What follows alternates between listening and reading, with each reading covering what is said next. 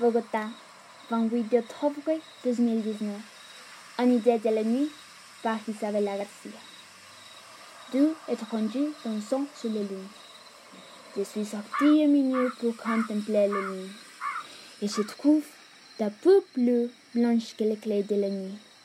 Et je me suis perdu dans le bleu de ces cieux qui brille plus que les étoiles.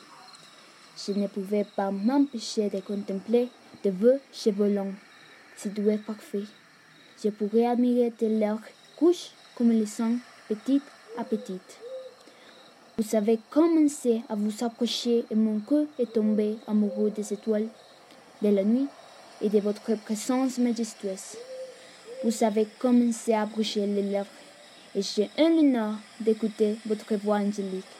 Entre flatterie et rire, nous sommes devenus deux étrangers dansant sur les lunes.